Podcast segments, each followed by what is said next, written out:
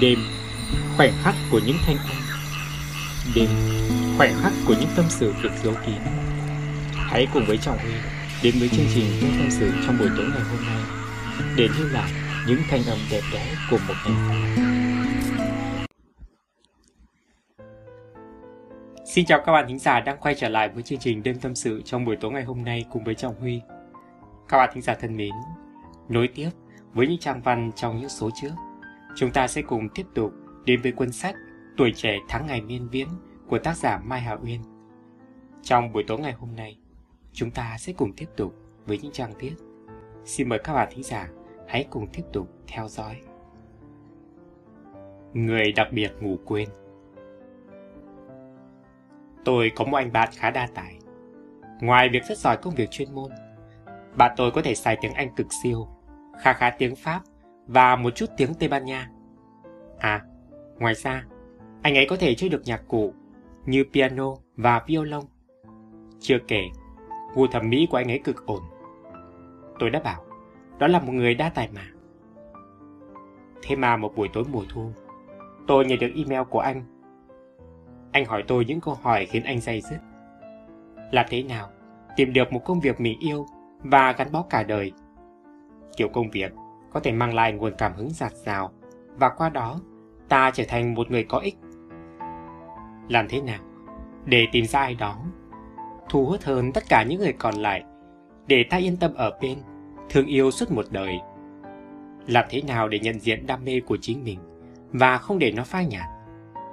Làm thế nào và làm thế nào? Rất nhiều câu hỏi như thế.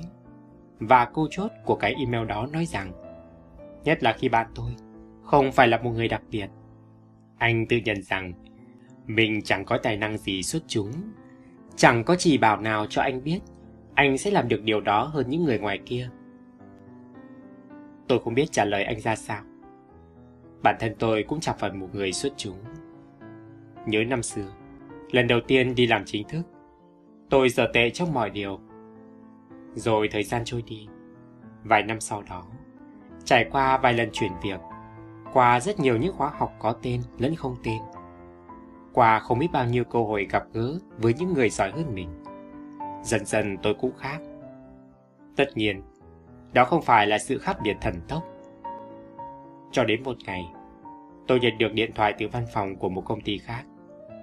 Họ nói, bằng cách nào đó, họ có được thông tin của tôi và đưa tôi vào danh sách nhân sự tiềm năng từ lâu. Họ đang có một vị trí khá tốt cho công việc mà tôi có nhiều kinh nghiệm.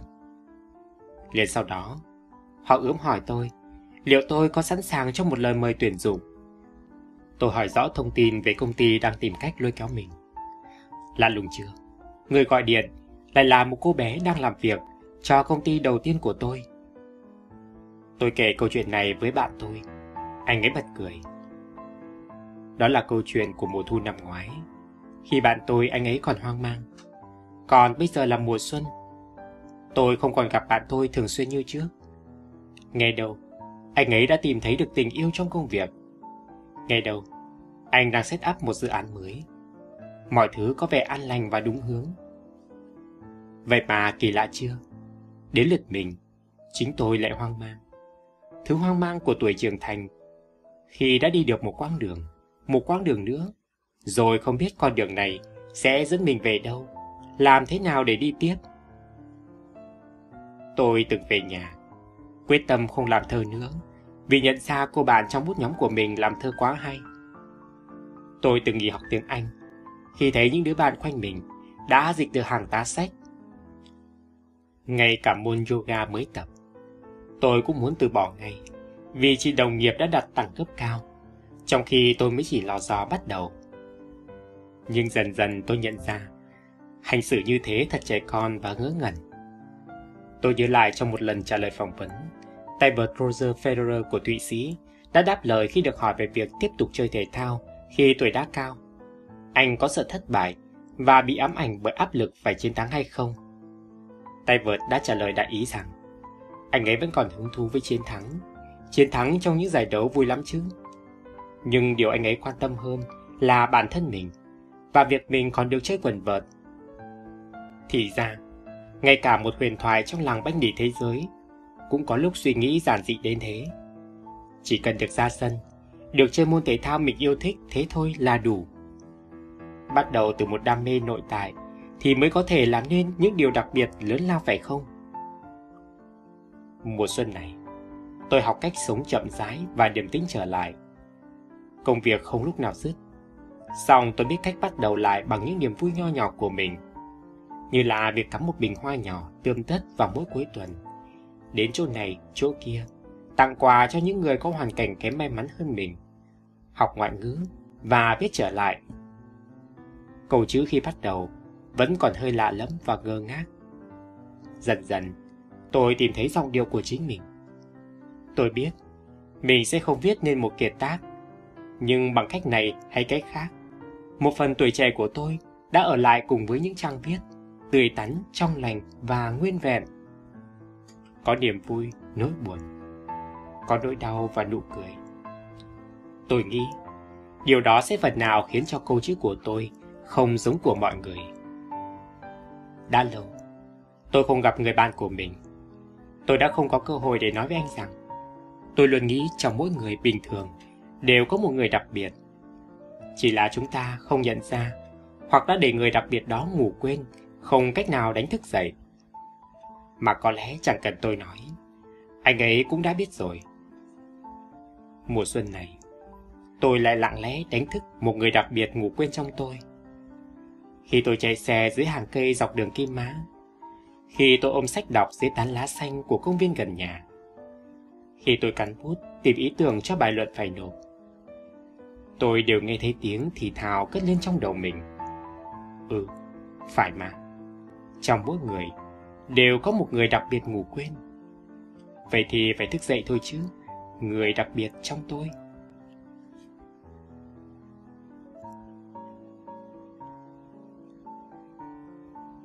mỗi người là một Việt Nam. Mùa đông năm trước, tôi và anh bạn người Sài Gòn ăn đồ nướng ở ngã tư Phủ Doãn Hàng Bông. Kế bên chúng tôi là một đôi bạn trẻ đến từ một đất nước Hồi giáo. Các bạn muốn chinh phục bán đảo Đông Dương. Sau khi thăm thú Việt Nam, cặp đôi này sẽ sang Campuchia và tiếp tục hành trình. Điểm gần nhất các bạn muốn đến trước khi rời Việt Nam là Vịnh Hạ Long.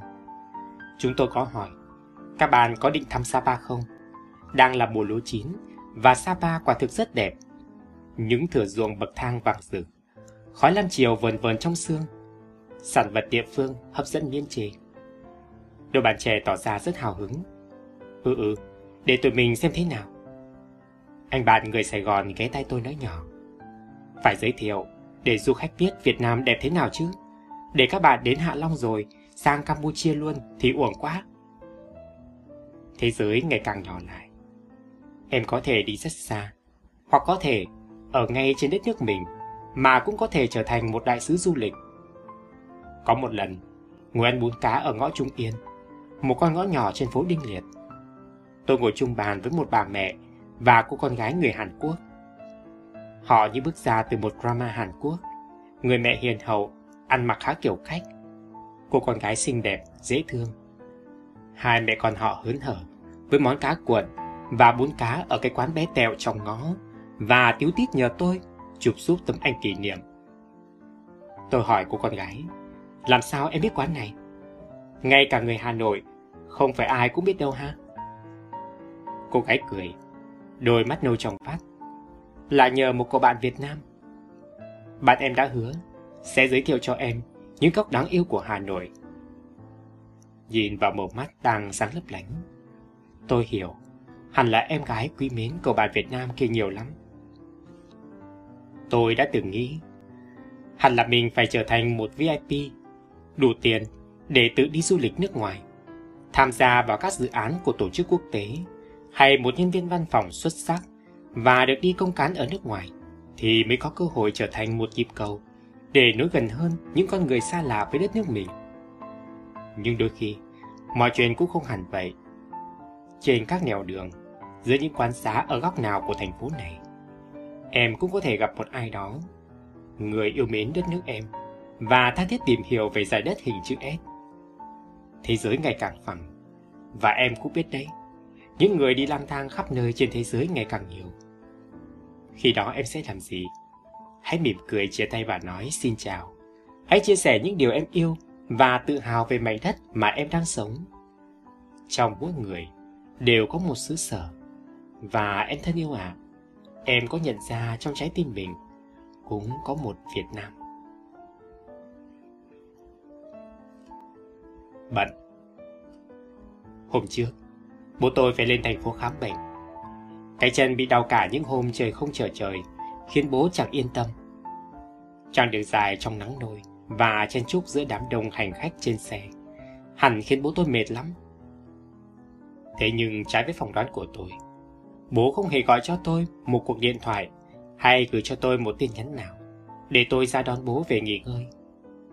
Khám bệnh xong, bố lặng lẽ bắt xe về trong ngày. Lúc tôi biết, cảm giảm bố vài câu. Bố ngập ngừng định nói gì đó lại thôi. Mẹ tôi nói trên vào điện thoại. Là bố sợ, sẽ mất thời gian và ảnh hưởng đến công việc của con. Chẳng phải hôm đó con rất bận hay sao?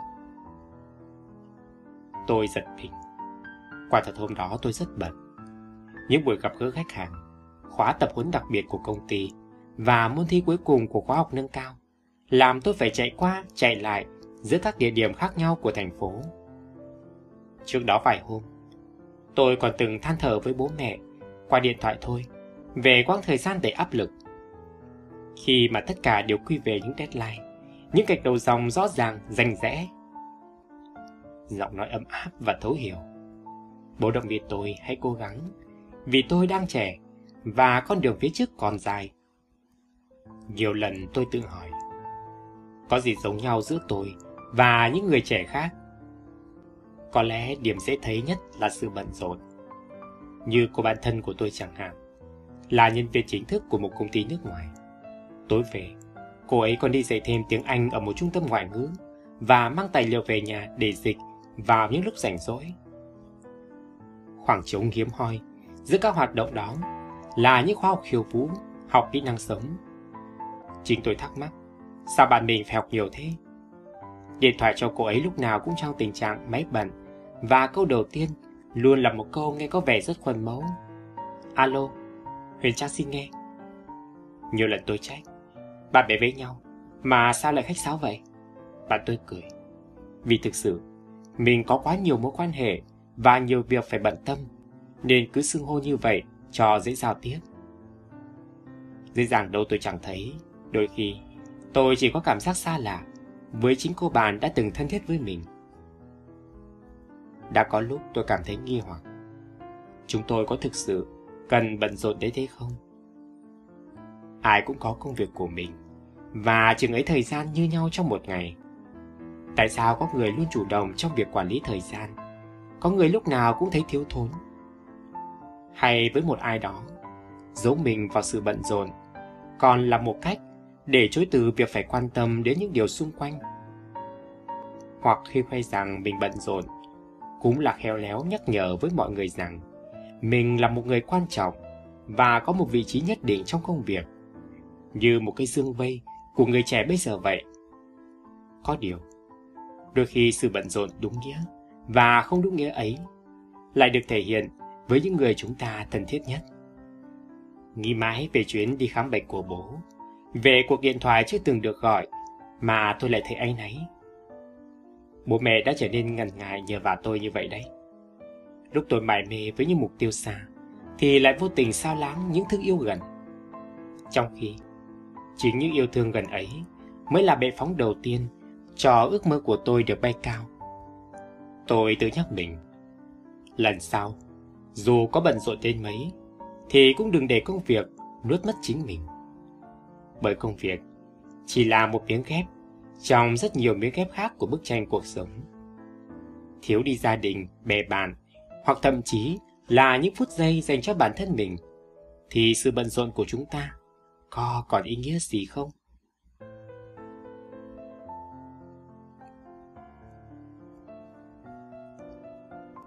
Đường đua của mỗi người Tôi về nhà, với bàn chân mỏi rát rời và gương mặt không thể ủ ê hơn. Tôi vừa bị hạ đau ván, ở suất học bổng, mình đã hết sức kỳ vọng trong khi cô bạn thân của tôi lại là người duy nhất giành được suất học bổng đó. Theo thông lệ, những sinh viên năm cuối của trường tôi đều đăng ký tham gia ứng tuyển trong một suất học bổng danh giá.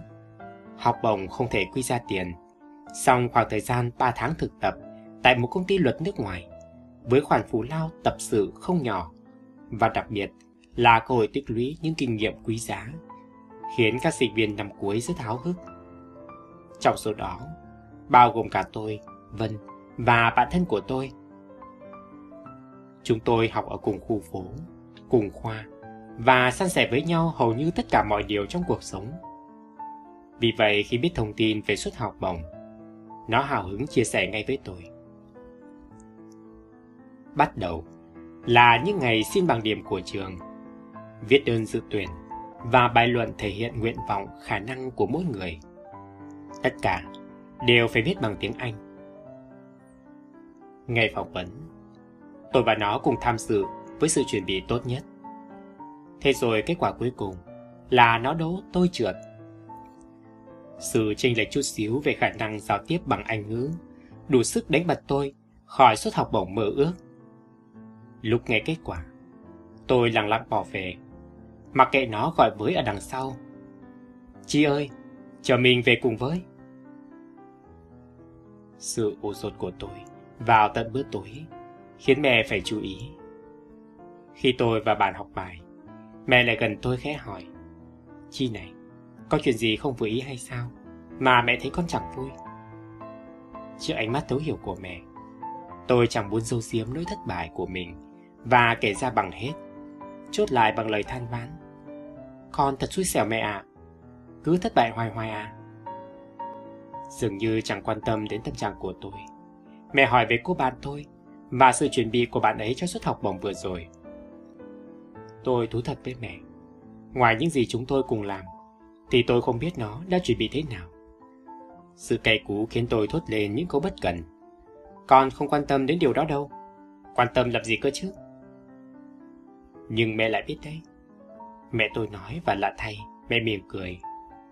Mỗi sáng cuối tuần mẹ đi chợ cùng mẹ của bạn Vân và được nghe bác ấy kể về con gái rất nhiều. Có thể con không biết đâu. Khi con lên giường đi ngủ, thì Vân vẫn thức để học thêm tiếng Anh.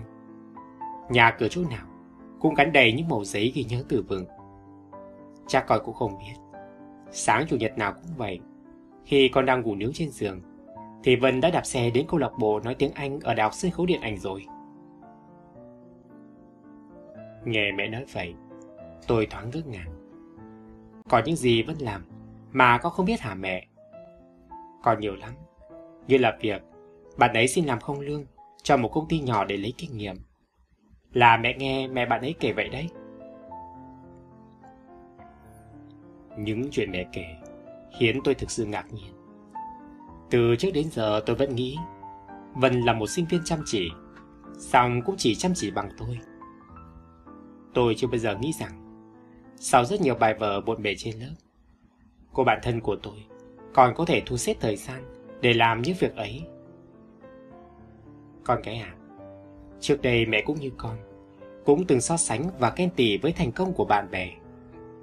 Thực ra, sẽ chẳng bao giờ con biết được bạn bè mình đã nỗ lực thế nào để có được thành công đó. Ai cũng có một đường đua riêng của riêng mình.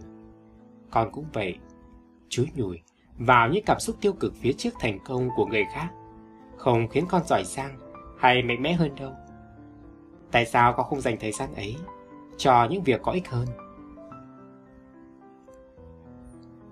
Trước câu hỏi của mẹ, tôi cứ ngần ra không biết nói gì. Đúng vậy, không chỉ lần này mà nhiều lần khác. Tôi vẫn so sánh, ganh tị với những thành công của bạn bè mình. Có thể không chỉ là tôi và Phân, mà còn những bạn bè khác của tôi, tất cả đang miệt mài trên đường đua của riêng mình. Nếu tôi cứ nhấp nhổm và liếc dọc liếc ngang, xem bạn bè mình đã ở đâu trên chặng đua, thì chẳng mấy chốc, tôi sẽ là người bị rớt lại. Trả lời cho câu hỏi của mẹ, tôi chỉ lặng lẽ lặng. Chẳng phải làm việc gì to tát quá đâu. Chỉ là tôi sẽ bớt chú tâm hơn vào những mục tiêu của chính mình thôi. Bớt những thắc mắc thiệt hơn hay những ghen tị vô lý với bạn bè đi. đường đua của mỗi người ai cũng có. Cứ kiên trì và mê mải trên đường đua của mình thì sẽ có ngày tới đích và hái được những trái ngọt lành. Tôi tin là vậy. Nhưng trước hết, tôi phải nhắn tin cho Vân Đá để bảo với bạn ấy rằng tôi chẳng giận dỗi gì nữa và để dù bạn ấy cùng song hành trên đường đua của mỗi chúng tôi. Sống như hòn đá lăn Đang đêm hôm khuya khoát Thì bạn nhắn tin cho mình Tiếng chuông báo tin nhắn ring một cái khiến tôi tò mò tự hỏi có điều gì khiến bạn nhớ mình vào giờ này? Thì ra, bạn đang trong giai đoạn bấn loạn với luận văn năm cuối. Cái tin nhắn vòn vẹn có vài dòng làm mình nghĩ mãi. Đến chán với cái luận văn gần trăm trang cầu ạ. Cả tháng này, tớ chỉ có ở nhà ăn ngủ và làm luận văn thôi, mà vẫn chưa đâu vào đâu. Chờ thấy thèm được như các cậu quá. Trường đại học ở ta có một quy định hơi đặc biệt. Những người đạt điểm cao đến một trường mực nhất định thì không phải đi thực tập, mà chỉ cần hoàn thành luận văn và thi môn điều kiện là đủ để tốt nghiệp. Học kỳ cuối được dành tròn cho luận văn và các kỳ thực tập cuối khóa. Quãng thời gian dành sang còn lại, bạn có thể làm gì đó tùy thích. Thế mà với bạn, quãng thời gian đó chỉ dành cho ăn và ngủ thôi sao? Còn nhớ hồi bắt đầu năm học thứ hai, mình tự dưng muốn đi làm thêm. Nhà mình chẳng nghèo khó, song cảm giác được trải nghiệm cuộc sống ở các cung bậc khác nhau khiến mình cảm thấy thực sự hào hứng. Nhưng việc làm thêm không dễ kiếm như mình tưởng. Dòng giá cả tháng trời. Sau bao lần dò hỏi và nộp hồ sơ, mình mới trúng tuyển vào vị trí nhân viên phục vụ trong một nhà hàng Nhật Bản. Mình đến nhà hàng vào các buổi trưa sau ca học ban sáng và làm đến đầu giờ chiều. Việc chạy xô giữa học và làm phải luôn chân luôn tay vào tất cả các buổi trưa. Thời điểm cần được nghỉ ngơi nhiều nhất khiến mình suốt mất vài ký. Việc học cũng bị ảnh hưởng thấy rõ. Bạn bảo mình ngốc nghếch, tham bát bỏ mầm. Mình chỉ cười chẳng đính chính gì thêm. Ừ, đôi lúc mình cũng thấy ngốc thật. Nhưng chính quãng thời gian đầy vất vả đó lại dạy cho mình đức tính kiên nhẫn và kỹ năng phục vụ khách hàng. Mình rời nhà hàng đó sau một thời gian không lâu và bắt đầu một chuỗi những công việc làm thêm khác, mang tính chất khám phá nhiều hơn là tích lũy thu nhập. Bạn phì cười lúc mình bảo, mình vào làm cho nhà máy bánh kẹo. Cái nhà máy cạnh trường đại học của chúng mình, lúc nào cũng nóng hầm hập và bụi bặm thôi rồi. Mình đã miệt mài ở đó được một tuần với công việc nghe có vẻ đầy tính chuyên môn là gia công vỏ bánh kẹo. Một tuần làm với thù lao, chỉ vài trăm ngàn giúp mình thấm thía những cực nhọc của công việc lao động giản đơn. Sau đó là việc bán sách trong một hiệu sách nhỏ trên đường láng. Đánh máy trong một quán photocopy ở gần trường mình. Làm cộng tác viên cho một trung tâm dịch thuật. Những việc làm thêm cứ cuốn bình đi khi mình ngồi liệt kê lại các công việc mình đã trải qua cho bạn nghe, bạn cứ tròn xoay mắt. Bình hỏi, vậy chứ bạn đã từng làm thêm việc gì? Bạn trả lời, mình mới chỉ làm gia sư toán cho cậu em nhà chú. Bạn khác mình nhiều quá. Có phải vì sự khác biệt ấy, nên hôm nay bạn mới nhắn tin với mình kêu buồn và chán. Mình biết, có thể một lúc nào đó, bạn hay một ai khác đã bảo mình thật ngốc cứ làm hoài những công việc chẳng liên quan gì đến nhau, cũng như để kiến thức học được trong nhà trường. Những gì chắc chiêu được từ việc làm thêm lại nước sạch và những chuyến đi xa gần, những đam mê lạ lùng. Tất cả những điều này đôi khi trở thành xuẩn ngốc làm sao. Nhưng mình nghĩ rằng, ai cũng chỉ có một lần bước qua tuổi 20. Phải sống thế nào đây, để tuổi 20 không vô nghĩa? Những ngày tháng lại đều giống nhau thì còn đâu là tuổi trẻ nữa phải không bạn? Hôm qua, mình vừa mới đọc được một câu cách ngôn rất hay của nước ngoài và mình muốn chia sẻ nó với bạn. Hòn đá lăn thì không mọc rêu. Mình muốn làm một hòn đá lăn như thế thật đấy. Lăn đi xa, lăn về gần, đâu đâu cũng được. Miễn là mình đang chuyển động. Tích cực chuyển động thì sẽ không có rong rêu nào phủ kín. sẽ biết thêm nhiều điều mới lạ từ cuộc sống. Là bạn, bạn có muốn sống như một hòn đá lăn cùng mình không? Thành công không chờ cảm hứng. Tôi có thói quen sống theo cảm hứng. Những năm tháng theo học khối xã hội, cộng với tính lãng mạn vốn có, khiến tôi luôn lấy cảm hứng là một trong những lý do quan trọng trước khi làm một việc gì. Khi có hứng, tôi có thể thức xuyên đêm để làm bài, viết luận hay đi đâu đó xa xôi chẳng ngại ngần. Nếu không, tôi giữ thái độ ơ hờ với mọi việc. Theo kiểu nhận xét của mẹ tôi, thì đó là một thái độ sống chết mặc bay, hoặc muốn đến đâu thì đến. Đã nhiều lúc, mẹ góp ý tôi nên sống có mục tiêu và cần sắp xếp mọi điều thật gọn ghẽ. Có vậy, lúc công việc đến hạn, tôi mới không bị rối trí và rơi vào cảnh nước đến chân mới nhảy. Tôi nghe vài lần vâng già rồi để đấy. Hè năm trước, nhóm bạn ngu lòng cùng chúa của tôi lên kế hoạch học bơi. Mùa hè được nghỉ học, ra bị bóm ở bể bơi thì còn gì bằng. Tôi rất hào hứng, sắm xanh đủ bộ, nào là kính bơi, mũ bơi và vài bộ đồ bơi hoành tráng nữa. Được vài buổi đầu tôi chăm chỉ đi học, thực hành đúng theo hướng dẫn của huấn luyện viên. Sang buổi thứ tư, tôi thấy mình tập lặn mà chẳng chìm, còn tập bơi thì không thể nổi. Đã thế, còn bị nước tràn vào mắt, miệng, mũi sặc sủa nên tôi hết cảm hứng. Thế là tôi bỏ thầy, bỏ bạn, bỏ cả lớp học bơi để đi theo tiếng gọi của tình yêu khác. Nhưng lúc nhớ hồ bơi, nhớ cảm giác bị bõm dưới nước quá. Tôi lại ra hồ, thuê áo phao và bơi vài vòng. Bạn tôi cười phì khi thấy tôi lọt thỏm trong cái áo phao thùng thình. Càng đáng cười hơn nữa. Khi sang hè năm nay, các bạn đã bơi được cả vòng trăm mét mà không cần sự trợ giúp nào. Còn tôi thì vẫn ngồi trên bờ coi đồ cho các bạn. Tôi cứ trách. Phải chi năm ngoái mình giữ cảm hứng lâu lâu chút. Có khi bây giờ, tôi cũng có thể lượn vòng vòng dưới nước như mấy chú giấy cá cũng nên. Lại nghĩ đến việc học và lấy chứng chỉ hành nghề luật sư. Tôi cũng dựa dẫm vào cảm hứng như thế. Nếu bạn theo học bộ môn luật học và có mục tiêu trở thành luật sư, hẳn bạn biết mình sẽ phải theo học và thi để lấy chứng chỉ hành nghề. Bởi một tấm bằng cử nhân là không đủ. Biết vậy, nhưng tôi chẳng làm vậy, vì tôi tự cho phép mình nghỉ ngơi chút đỉnh sau kỳ thi tốt nghiệp san nan. Vì tôi chưa có cảm hứng học hành trở lại và thấy phát ớn với những khoa học tối cả năm trời. Dung rằng mãi, cho đến ngày tôi quyết tâm mua hồ sơ và nộp học phí để học thì ôi thôi. Học phí và thời gian học đã được quy định tăng lên gấp đôi. Chẳng biết than thở cùng ai, vì tất cả đều là do chính tôi quyết định cơ mà. Nhiều lúc ngồi nghĩ lại, tôi mới thấy từ trước đến giờ, tôi sống dựa dẫm vào cảm hứng quá nhiều. Nếu chỉ coi cảm hứng là chất xúc tác ban đầu, là chút men say khi bắt đầu một chặng đường dài, thì tất cả đã không trở nên nghiêm trọng. Nhưng tôi luôn tự hỏi mình, cảm hứng ở đâu? Mình có thích làm điều này hay không? Đây có phải đam mê thực sự của mình trên suốt chặng hành trình?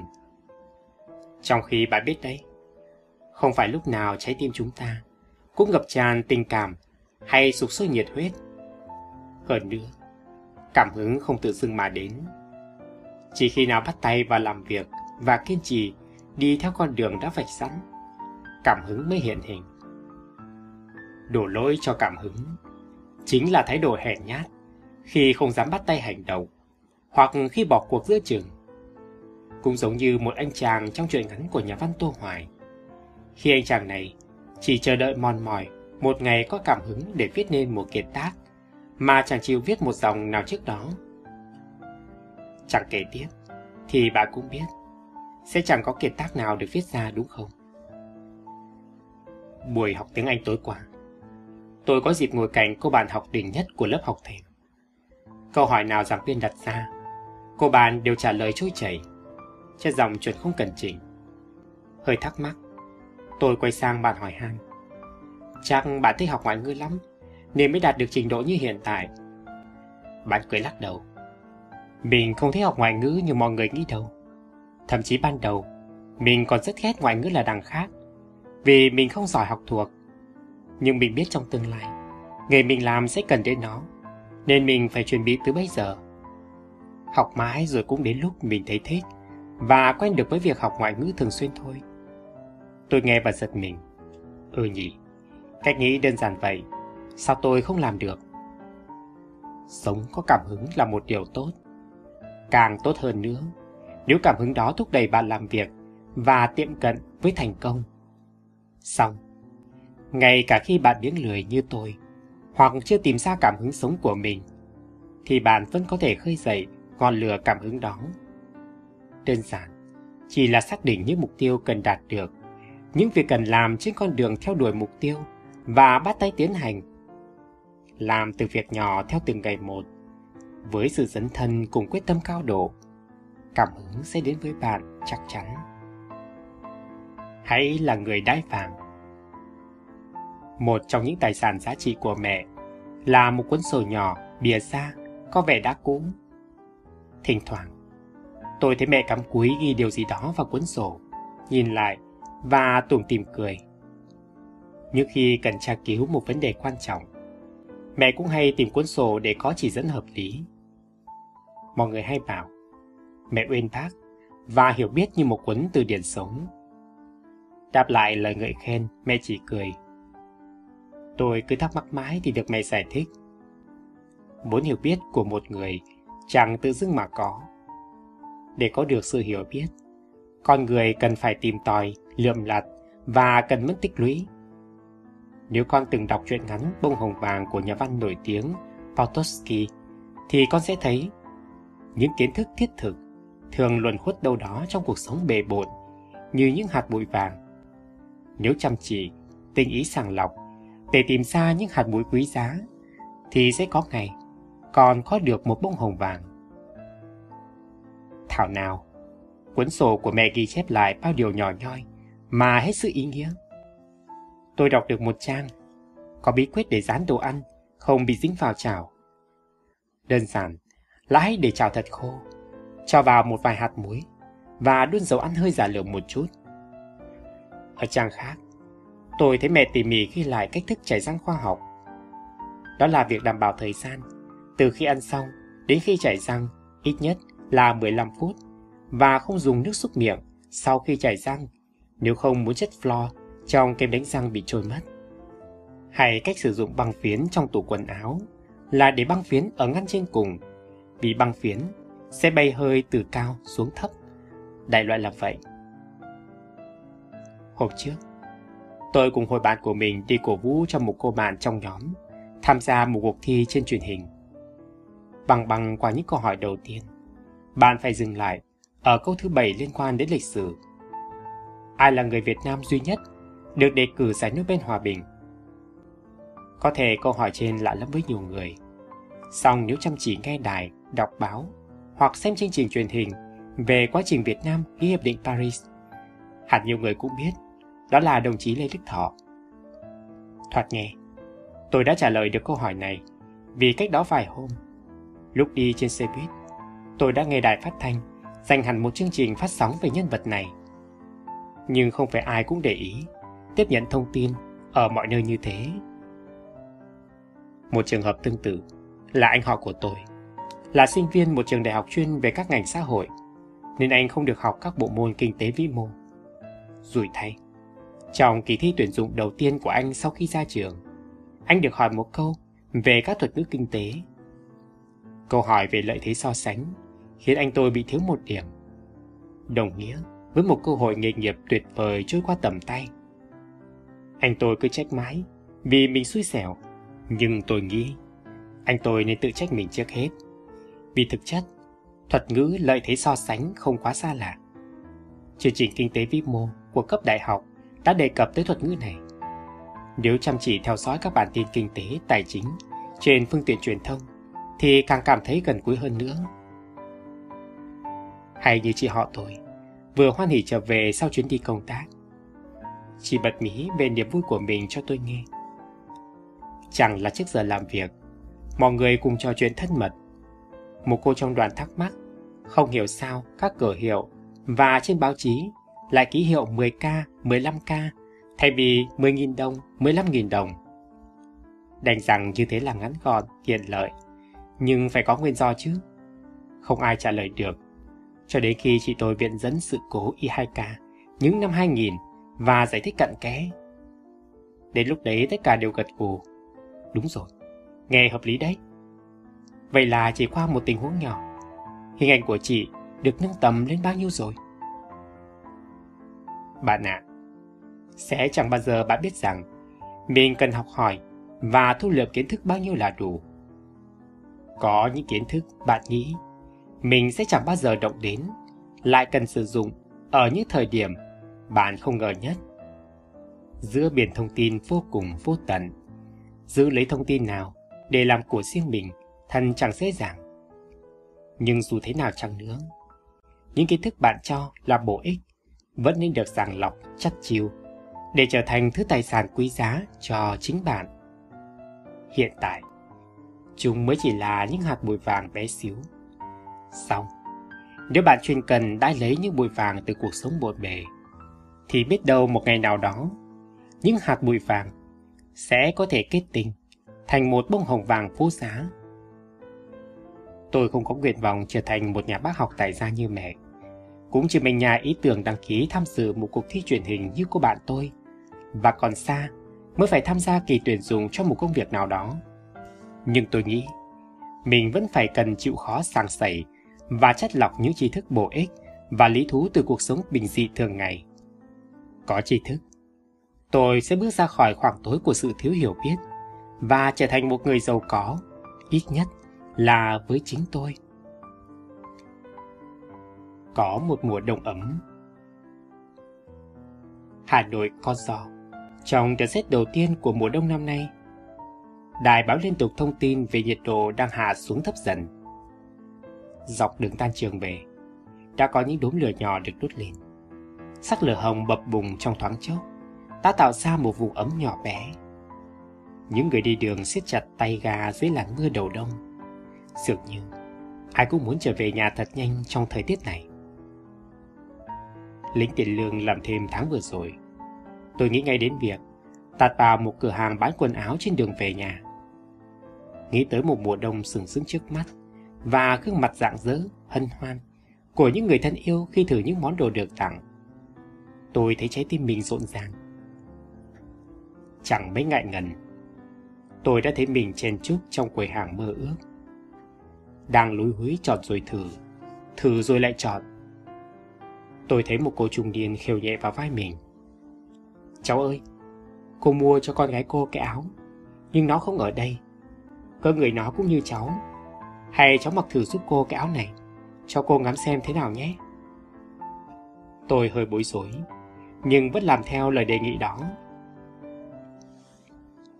Chồng vô người chiếc áo lông dày dặn, xoay qua, xoay lại cho cô ngắm nghía tôi tặc lưới. Áo dày và ấm lắm cô ạ. À. Con cái cô, cha sẽ thích đấy. Gương mặt người phụ nữ hồn hậu chợt sáng lên. Vậy hả cháu? Thế thì cô sẽ mua cái áo này. Cô cảm ơn cháu. Tôi nguyện cười. Đã từ lâu, tôi đi học xa nhà. Cảm giác về những lần được ba mẹ mua cho đồ mới mờ dần và mất hẳn. Nhưng niềm vui sướng hồ hởi khi chạm tay vào lớp vải mới, sự háo hức khi vinh mặt lên khoe với bạn bè. Áo này, mẹ tớ mua cho đấy, thì tôi vẫn còn nhớ. Chắc hẳn, người phụ nữ này cũng như mẹ tôi, đã gửi gắm rất nhiều tình cảm vào chiếc áo kia. Chọn được gần hết những thứ cần mua. Tôi lò dò ra quầy kế toán định tính tiền. Một bạn gái lại gần tôi, ánh mắt cầu khẩn. Bạn sắp thanh toán phải không? Cho mình nhờ việc này với. Vốn e ngại, những chiêu lừa đảo ở nơi công cộng tôi cảnh giác. Mình đang vội lắm, việc của bạn là việc gì? Vẻ rất ai nấy, bạn gái vội vàng giải thích. Mình mua tặng bố mình cái áo khoác, nhưng bố mình đã mập hơn nên mặc không vừa. Bây giờ cửa hàng chỉ cho phép đổi bằng giá hoặc hơn giá, không cho lấy lại tiền. Mình chẳng biết mua thứ gì cả. Hay là... Cấp ứng chút, cô bạn xa là đề nghị. Hay là bạn để mình Mang đồ của bạn ra quầy, coi như đổi cho chiếc áo này. Còn tiền mua đồ của bạn, bạn đưa mình, thừa thiếu thế nào tính sau. Nói ra có vẻ dài dòng, xong tôi chỉ nhớ, đợi tôi gật đầu, là bạn gái ấy sang sái, ôm đống đồ tôi vừa lựa ra quầy thanh toán. Vừa vặn làm sao? Giá trị những món đồ của tôi chỉ chênh chút xíu với chiếc áo bạn đã mua tặng bố. Bạn chia cho tôi xem chiếc túi bóng to, có ghi địa chỉ ở miền Trung, coi như một bằng chứng cho sự rắc rối vừa rồi. Tôi mỉm cười khi thấy cô bạn cảm ơn mình rối rít vì đã giúp cô ấy một bàn thua trông thấy. Nhìn dáng cô bạn khuất sau cánh cửa, bờ chân có vẻ vui mừng. Tôi chợt thấy nhói lòng. Chiếc áo của bạn mua tặng bố không quá đắt. Nếu là tôi, tôi hoàn toàn có thể mua cho bản thân mình một món đồ khác để đổi cho chiếc áo đó khi mùa đông đang đến. Nhưng bạn ấy thì không. Mùa đông, tôi vẫn tiếp tục những vòng chạy ở công viên gần nhà. Thấy tôi hôm nào cũng vội vàng gửi đồ rồi chạy. Cô giữ xe ở công viên nhắc tôi với mắt quan tâm. Lạnh thế này, cố mà chạy sớm con gái ạ. À? Sương xuống, ngấm vào người là không tốt đâu. Tôi trả lời câu bằng câu vâng ạ rất ngoan ngoãn. Những vòng chạy làm tôi ấm lên. Ven hồ, những bác nam tuổi trung niên đang ngồi quanh một ngọn lửa nhỏ. Một bác vẫy tay. Con gái ơi có lạnh không? Ngồi xuống đây cho ấm này. Tôi cười và lắc đầu. Bác Nam vừa hỏi, vừa giơ ngón tay làm hình chữ V rất xỉ tin. Buổi tập thể dục của tôi đã trôi qua như thế. Tôi về nhà khi trời đã nhá nhem tối. Đón tôi ở bậc cửa là cô bạn cùng phòng trọ. Tay đang cầm một rổ những cà chua, hành hoa và me. Mưa gió thế này, nấu canh cá là chuẩn nhất. Cậu thích nấu cá với me hay cà chua? Vốn là đứa rất đặc cám may trong lĩnh vực ẩm thực, tôi phán bừa. Hay nấu cả hai thứ đi, cùng là vị chua cả mà. Bà tôi cười xòa, y chang, một bà chị cả sẵn lòng chiều chuồng đứa em nhỏ. Bữa tối của hai đứa có vị thâm lừng của canh cá và những câu chuyện tôi vừa gặp trong ngày. Tiếng cười nhỏ lại, không khí trùng xuống thật lạ. Lát sau, cô bà siết tay tôi khẽ khẽ. Mùa đông, tự dưng nhớ nhà thế. Ngày mai, ngày kia và rất nhiều những ngày khác nữa vẫn là những ngày mùa đông. Ai đó nói, mùa đông thật khắc nghiệt và lạnh giá. Nhưng tôi chưa bao giờ cảm thấy thế. Hay vì đâu đó quanh tôi vẫn có những yêu thương giản dị, chân thành, làm trái tim tôi rung động. Và mỗi ngày mùa đông đều là một ngày ấm áp, bình an.